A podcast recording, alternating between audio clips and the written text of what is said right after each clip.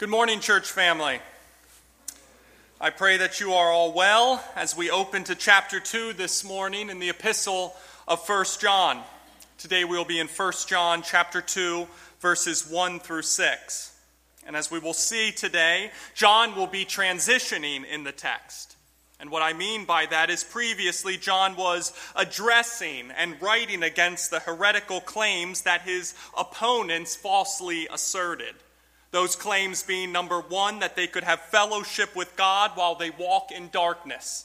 Number two, that they were now enlightened and have taken on a form of sinlessness. And number three, that they simply have not sinned. Not yesterday, not today, not ever. To which John responded, Look, if you claim those things and you believe those things, you lie and do not practice the truth. Verse 6. You deceive yourselves and the truth is not in you. Verse 8. And you call God a liar and his word is not in you. Verse 10.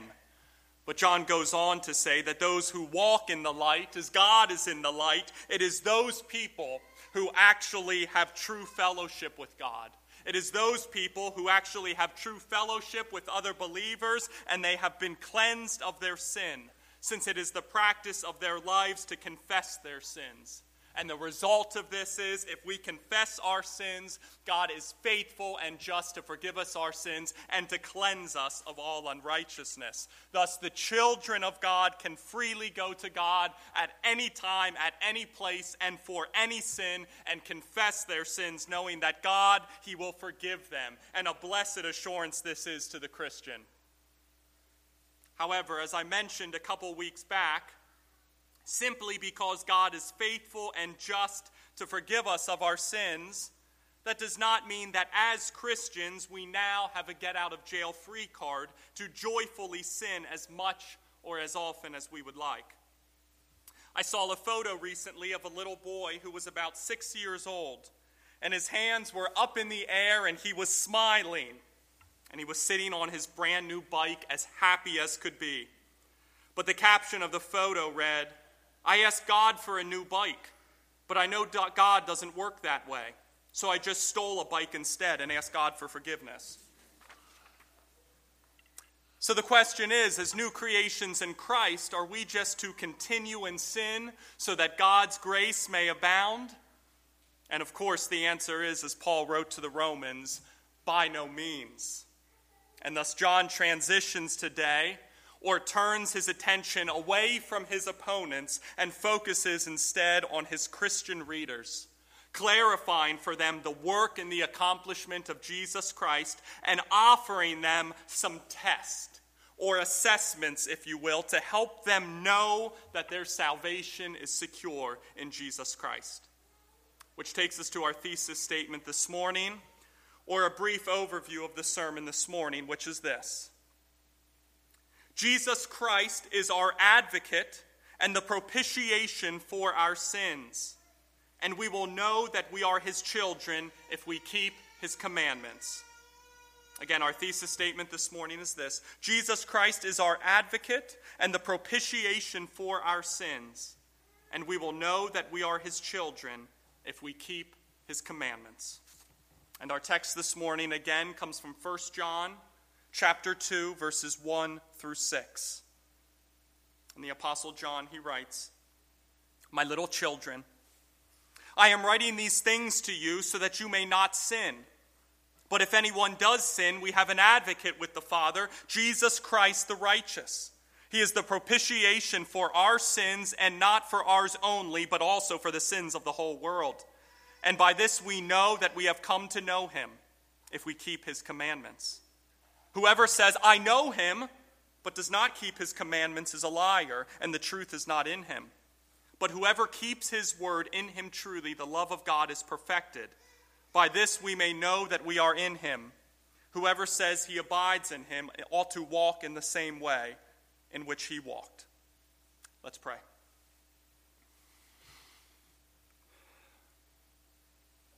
Heavenly Father,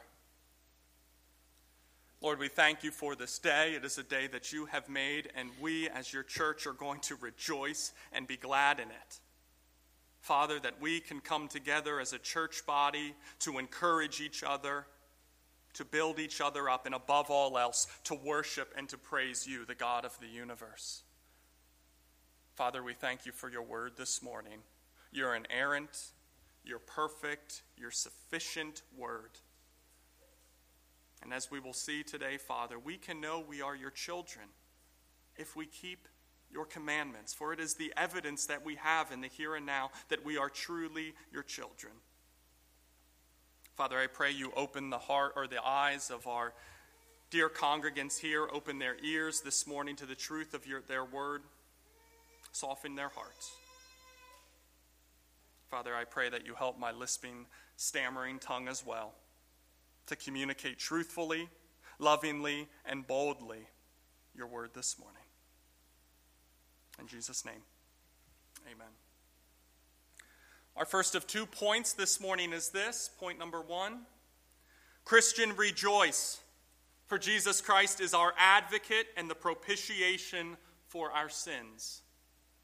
Point number one Christian, rejoice, for Jesus Christ is our advocate and the propitiation for our sins. Verses 1 and 2. It says, My little children, I am writing these things to you so that you may not sin. But if anyone does sin, we have an advocate with the Father, Jesus Christ the righteous. He is the propitiation for our sins, and not for ours only, but also for the sins of the whole world. John opens chapter 2 with, My little children. And just notice the pastoral heart and pastoral concern from the Apostle John here for his readers as he calls them, My little children. John Calvin noted that the pastor ought to have two voices one for gathering the sheep, and another for warding off and driving away wolves and thieves. So, if John was warding off and driving away wolves and thieves in chapter 1 and chapter 2, he most certainly seems to change the tone of his voice in order to gather and lovingly address his sheep. And what does John want to address? Well, although he spent a large part of the first chapter telling anyone and everyone who would listen that we all sin, that we can't avoid sin, and we must confess our sin, not deny our sin or deceive ourselves into thinking we don't sin, here in chapter 2, John writes in verse 1 I am writing these things to you so that you may not sin. And you may be sitting there this morning thinking, huh? Which one is it, John? You just told us in chapter 1 that everyone sins, and now you are telling us in chapter 2, don't sin.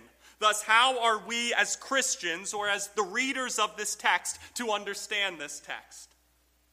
And the answer is really quite simple because before John launches into the cure for our sin problem or points his readers to the accomplishment of their Savior Jesus Christ, John wants to make sure that his readers understand that just because they have a Savior who will forgive them and cleanse them of all of their sin, that does not mean that they also have a license to sin as much as they like.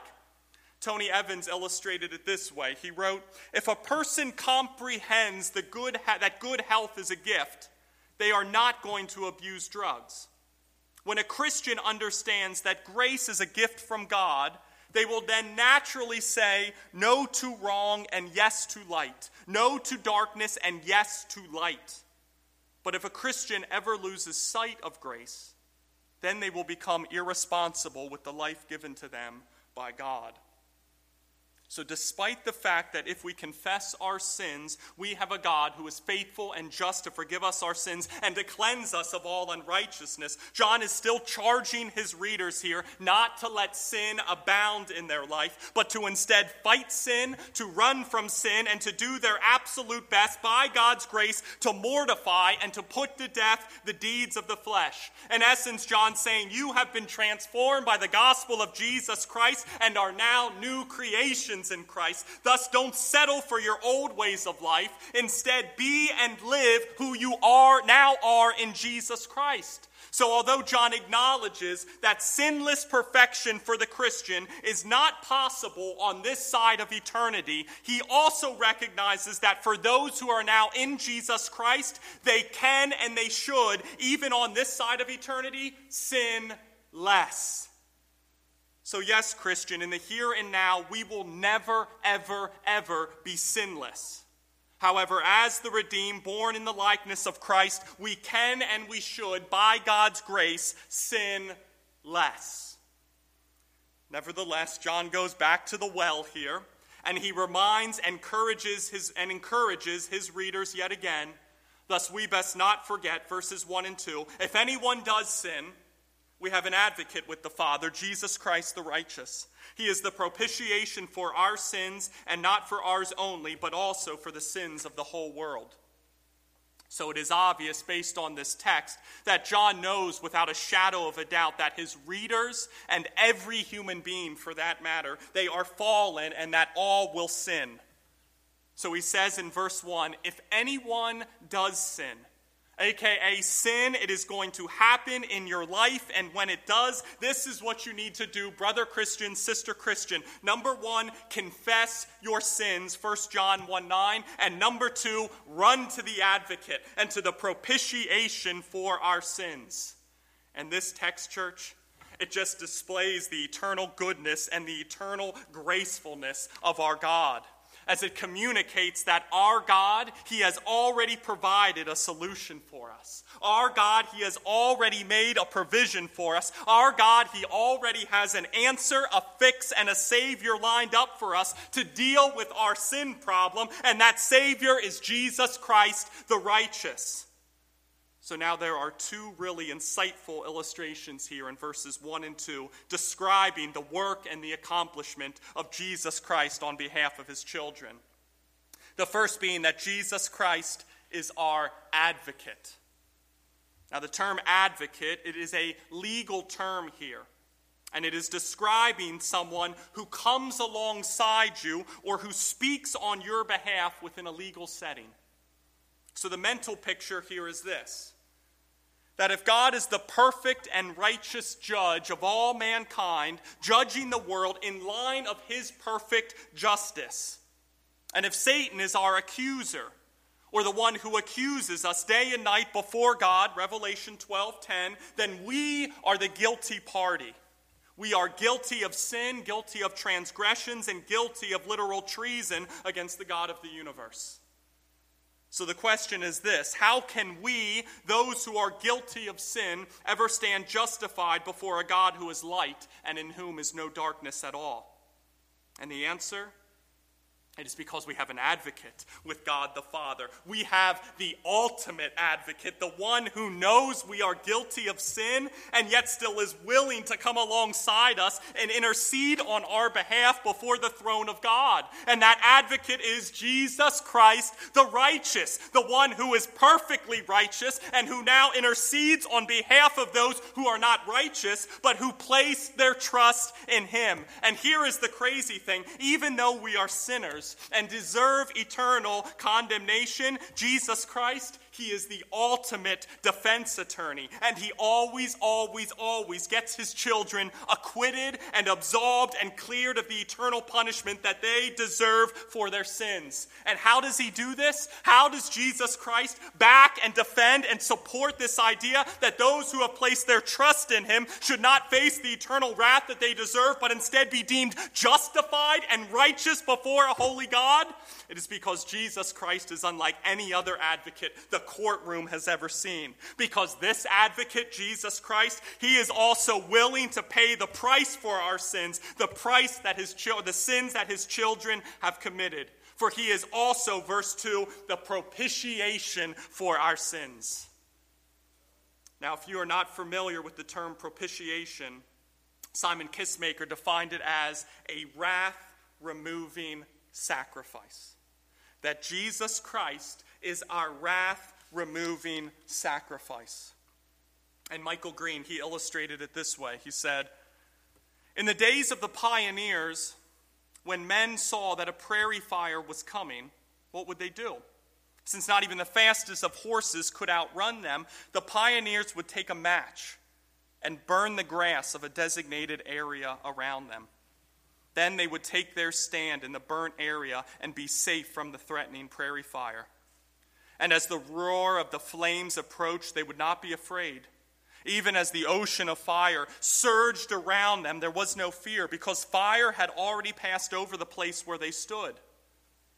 When the judgment of God comes to sweep men and women into hell for eternity, there is but one spot that is safe Nearly 2,000 years ago, the wrath of God was poured out, poured out on Calvary, where the Son of God took the wrath that should have fallen on us.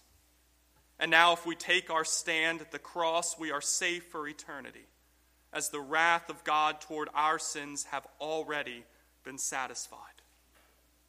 So now John takes his readers out of the courtroom and into the tabernacle or into the Old Testament sacrificial system where Jesus Christ becomes our wrath removing sacrifice.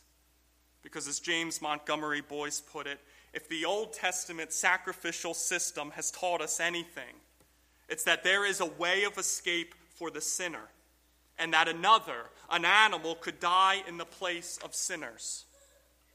However, church, the limitation of the Old Testament sacrificial system was that it was not created to eternally satisfy the wrath of God. Instead, it ultimately pointed to the sacrifice that was to come, the one that would appease the wrath of God toward the sins of his children, meaning it profoundly pointed to the perfect sacrifice. It pointed to Jesus Christ, the righteous, the one without sin and who would die in the place of those guilty of sin. Thus, Jesus Christ, he entered once and for all into the holy places, not by the means of the blood of goats or calves, but by the means of his own blood, and in doing doing so, he secured eternal redemption. Hebrews 9. You see, church, the wrath, the judgment, the punishment that we deserve for our sin, Jesus Christ, he bore it. And he satisfied and appeased the divine wrath of God against the sins of his children. Thus, Jesus Christ served as the wrath removing sacrifice, the propitiation for my sins, for your sins, and verse 2, for the sins of the whole world. Meaning, Jesus' substitutionary atonement it is not limited to just Christians here in the United States. It is not limited to just Christians who are reformed or who affirm the doctrines of grace. It is not just limited to Christians who look like us or act like us or can use fancy words like advocate or propitiation. But Jesus Christ's work on the cross, it is efficient for every person who confesses his name as Lord and Savior throughout the entire world. For a ransom people from every tongue, every tribe, and every nation for Jesus Christ truly is the advocate, the propitiation, and the Savior for all of his children throughout the entire world. But, how do we know that we have truly trusted in Jesus' atoning, wrath appeasing sacrifice on the cross? And how do we know that he truly advocates for us before the throne of God? Or how can we as Christians be sure that our salvation is secure in Jesus Christ in the here and now? Which brings us to point number two. The evidence that a Christian truly knows God and has been saved by God is that they will keep his commandments. The evidence that a Christian truly knows God and has been saved by God is that they will keep his commandments. Verses 3 through 6. It says, And by this we know we have come to know him, if we keep his commandments. Whoever says, I know him, but does not keep his commandments is a liar, and the truth is not in him. But whoever keeps his word in him truly, the love of God is perfected. By this we may, we may know that we are in him. Whoever says he abides in him ought to walk in the same way in which he walked. John begins in verse 3 with this And by this we know that we have come to know him, if we keep his commandments. Now remember, John's opponents have claimed that because of their special enlightenment, that they know God and that they have fellowship with God. And as Gary Burge put it, it's like an infection in this Christian community a virus that urges that the pathway to salvation does not depend on the freedom from sin, but rather from freedom of ignorance. So then, if mysticism and knowledge opened the way to God, other mundane matters such as earthly obedience and morality could easily be swept away. So, what John is doing here in verses 3 through 5 is providing his readers with a litmus test or an assessment of sorts to help them figure out if they are truly saved and if they truly know God. Because as we have seen from 1 John, there are plenty of people who claim to know God, There are plenty of people who claim to have fellowship with God and who claim to be saved, but who are not. Thus, John says to his readers if you really want to know that your salvation is secure, if you really want to know that you have placed your faith and your trust and your confidence in Jesus Christ as your Lord and Savior, if you really want to know that you have been redeemed and reborn and saved by the blood of Jesus Christ, then look at your life and ask yourself are you obedient to the commandments of God? Why? Because verse 3 says, By this we know that we have come to know him if we keep his commandments. By this we know that we have come to know him if we keep his commandments. And what exactly are these commandments? John summarizes them so well in 1 John chapter 3 verse 23 where he writes, and this is his commandment, and this is God's commandment that we believe in the name of his son Jesus Christ and love one another just as he has commanded us. John keeps the Christian faith so simple, doesn't he?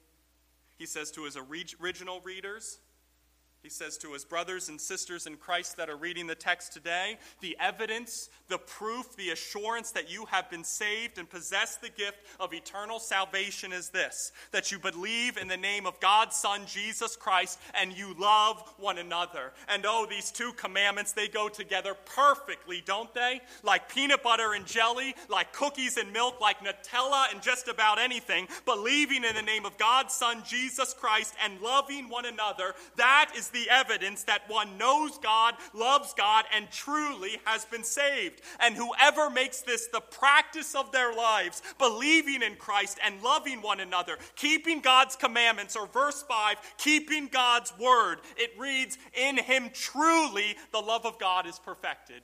In him truly the love of God is perfected. Now, there is a lot of debate and confusion about this text, so I'll try to be as clear and succinct as possible. Again, John is not promoting the idea that Christians can achieve some form of sinless moral perfection here on earth. He spent the entire second half of chapter 1 refuting this notion, so it is obvious that John does not have sinless perfection in mind.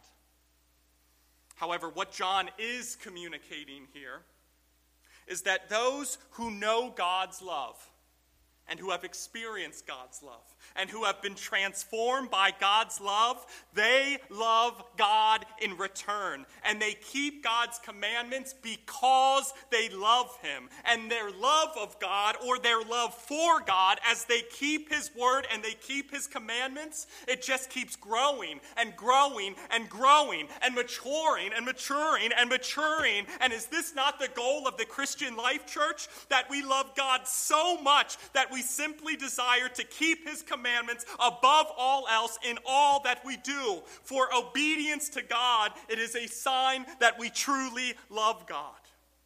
D.L. Moody, he shared this story. He said, There is no power like love. I loved my little boy long before he loved me.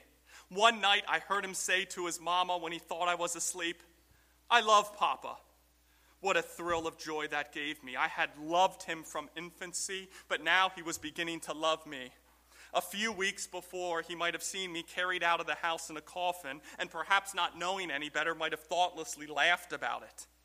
But now my love for him had found a response. Something like this is the feeling which God has when a sinner melts under his love. For love produces love. What a power it might become in our pulpits and in our Sunday school classes and in our meetings. But the reason we have so little love for Jesus Christ is that we are so little acquainted with him. The more intimately we get acquainted with the Son of God, the more we shall love him. And we may get acquainted with him by reading the Word of God. If you can read the life of Jesus Christ without having your heart kindled with love toward him, the devil has surely blinded you and you ought to pray, God opens your eyes. Church, when one knows that we have been so loved by God, that greater love has no one than this, that one lay down his life for his friends, that God shows his love for us, and while, that while we were still sinners, Christ died for us, the only natural response it is to love him right back. For love produces love. And as Jesus said in John 14, 5, if you love me, you will keep my commandments. Thus, if you are struggling to keep the commandments of God this morning, brother Christian, sister Christian, then let me ask you how much do you love God this morning? And if you are struggling to love God this morning with all of your heart, with all of your soul, with all of your mind, and with all of your strength, then let me ask you how well do you know God this morning? How much have you been meditating on, dwelling on, and reflecting on the atoning, wrath appeasing sacrifice of Jesus Christ on the cross? Because the more we know God, and commune with God and read the Word of God and pray to God and trust in the goodness of God and rest in the grace of God, the more we are going to love Him. And the more we love Him, the more we are going to follow Him and listen to Him and be obedient to Him. Thus, if your love for God this morning is waning, brother Christian, sister Christian, or if your desire to follow His commandments this morning is waning, then walk out of here this morning making it your priority to know God more to recognize and appreciate and to be mentally and inwardly and internally mastered by the fact that God, being rich in mercy, because of the great love with which He loved you, even when you were dead in your trespasses, He made you alive with Christ. That when you were dead in your trespasses and uncircumcised in the flesh, God made you alive together with Him, having forgiven you of all of your trespasses by canceling the record of debt that stood against you you with its legal demands. This he set aside, nailing it to a cross. For by grace you have been saved. Oh, Christian, you were dead in your sin, deceased in your sin, and literally done for in your sin. But God, being rich in mercy, sent his Son, Jesus Christ the righteous, to be our perfect advocate and the propitiation for our sins. Thus, never, ever, ever let yourself become numb to this life saving truth, but instead allow yourself yourself to be mastered by this truth and to be spurred on to all the more joyfully love God and to keep his commandments, for it is the evidence that God's truth is in you and that you are truly saved. And as we close this morning, I'll begin with the non Christian who is here first. To the non Christian who is here today, John writes in verse 4 Whoever says, I know him, but does not keep his commandments is a liar, and the truth is not in him. Now, you may be sitting there this morning thinking, you know, I think I do keep God's commandments. I mean, you said earlier, Pastor West, that we are commanded to love people, and I do love people. I give to the poor, I care for my family. I help people I don't know on the street. I make sacrifices for coworkers. I even give money to the local food bank. I do love people. And please know, non Christian, I do not doubt for a second that you do those things. However, lovingly, I'd like to point out that doing those things alone, they do not merit or earn you eternal salvation. Because there is only one way anyone can be eternally saved and it is via believing in the Son Jesus Christ, our advocate and the propitiation for our sins. And who is this Son of God? Who is this Jesus Christ? For he is God who came into the world and took on human flesh. Jesus Christ, he is truly God and truly man. And what did Jesus Christ do? He lived a perfect, sinless, and righteous life. He lived the life that we could never live. And although he was tempted in every respect like we were, Jesus Christ, he never sinned. And as a perfect, righteous being, Jesus Christ not only fulfilled the law that we could never keep, Jesus Christ, he also paid the price for our breaking of the law. And the wrath that we deserve for our sins, the punishment that we deserve for our sins, Jesus Christ, he bore it and he was nailed to a cross, crucified, and died, the righteous one dying for the unrighteous. But being that Jesus Christ was completely and truly righteous, Sin and death, they had no power over Jesus. They had no claim over Jesus, and they literally could not keep him dead. Thus, three days later, Jesus Christ, he rose from the dead, from the dead, displaying to the world that he had indeed defeated sin and defeated death through eternity, and that those who believe in him will not perish, but have everlasting life. Thus, non Christian, let today be the day that you repent of your sin. Let today be the day that you turn from your sin and you trust in Jesus Christ and Christ alone as the only one who can forgive you of your sin, the only one who paid the price for your sins, the only one who can clothe you in his perfect life and reconcile you back to God forever. And today will be the day that you no longer need to trust in your own works of salvation, for they are nothing more than dirty rags. Instead, today will be the day that you place your trust in Jesus' perfect life, death, and resurrection for the forgiveness of your sins, and walk out of here this morning knowing that you have been eternally saved. Let today be the day, non Christian. And to the Christian who is here this morning, our text this morning closes with this By this we may know that we are in him. Whoever says he abides in him ought to walk in the same way in which he walked. Church, this is how we know that we are the children of God and that our salvation is secure. If we say we abide in Christ, if we say we remain in Christ, if we say that we live in Christ, then we will walk in the same way in which Jesus Christ walked. For Christ will be our example, and we will pattern our lives after Christ. But what exactly does this mean, practically speaking? Well, think for a second of the most Christ like person you've ever met. Think for a second of the most Christ like person you've ever met. And when you have that person in your mind, answer these questions for me. Do you consider them Christ like because they know big theological words, or because they consistently go to their Heavenly Father in prayer? Do you consider them Christ like because they wear a suit to church or because they invite their unbelieving coworkers to church? Do you consider them Christ like because they tell others how wonderful they are or because they gave you food when you were hungry, the shirt off their back when you were cold, and visited you when you were sick? Do you consider them Christ like because you hear them say how important obedience to the commandments of God are, or because you actually see them keep God's commandments and live out God's commandments? Church, the most Christ like people we know, they follow God's commandments. Therefore, to walk in Christ is to follow God's commandments.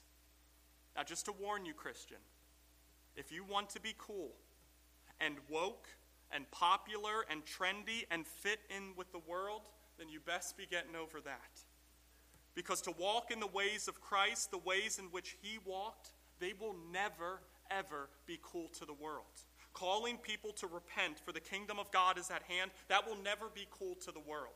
Seeking the kingdom of God first, that will never be cool to the world. Loving your enemies, it will never be cool to the world. Choosing the narrow and hard way that leads to eternal life, that will never be cool to the world. That is why, church, when someone takes so serious their call to be obedient to the word of God and to walk in the same way that Christ walked, oh, they stick out like a sore thumb, shining brightly the light of Christ for all in this dark world to see. Thus, if you are struggling to joyfully walk in the ways of Christ with the backdrop of this hatred and angry and depraved world around you, then take heed this morning, Christian, for this is what you were called. Because Christ, our propitiation, he suffered for you, leaving you an example that you should follow in his footsteps. Oh, Christian, if we must ever suffer for Christ as we try to obedi- be obedient to the commandments of God, let us simply consider it an honor for Christ is our example, and for in him and not the world is where our eternal glory lies.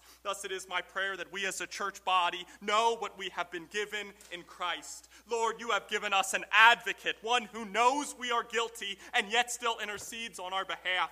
Lord, you have given us a propitiation, one who bore the wrath that we deserve for our sin and who paid the price for our redemption. And that advocate, that propitiation, the Savior who died for the sins of the whole world, his name is Jesus Christ the righteous. Thus, as we come to know you more, Lord, let us be quick to love you more. And as we come to love you more, Lord, let us be quick to keep your commandments and help us to not blush in the face of any persecution we may face, as we are merely following in the footsteps of Christ. Thus, let us hold fast to the truth this morning, church, that we are now friends with Christ and we desire to keep his commandments. Oh, that we walk in Christ, church. Oh, that we walk boldly and obediently in Christ. Let's pray.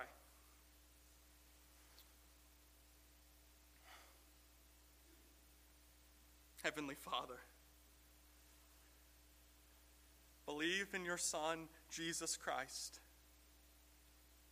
and love people. You have made the Christian faith so simple. And yet, why do we make it so hard? Are we afraid of the world? Are we afraid what the TV stations say, the radio says, what our friends will think? Father, if we are struggling to keep your commandments because we are afraid of the world, help us to love you more. And if we are struggling to love and to trust you in the here and now, help us to take ourselves to the cross, to understand that you intercede for us currently on our behalf before the throne of God. And you do it because someone paid the price for our sins. Someone has already paid the price for our redemption, and it was your work on the cross, Jesus Christ. The unrighteous one, or the righteous one, dying for the unrighteous. Help us meditate on that truth, cling to that truth every day. That you died for our sins, Jesus Christ, so that we can be reconciled back to God forever. Oh, that it spark our love for you, God, like never before, and that our love for you sparks our willingness to follow all of your commands, even in the face of this hostile world. Oh, that we shine brightly for this world to see and stick out like a sore thumb, Father, so that you be glorified so that you be glorified now and forever and ever. Amen.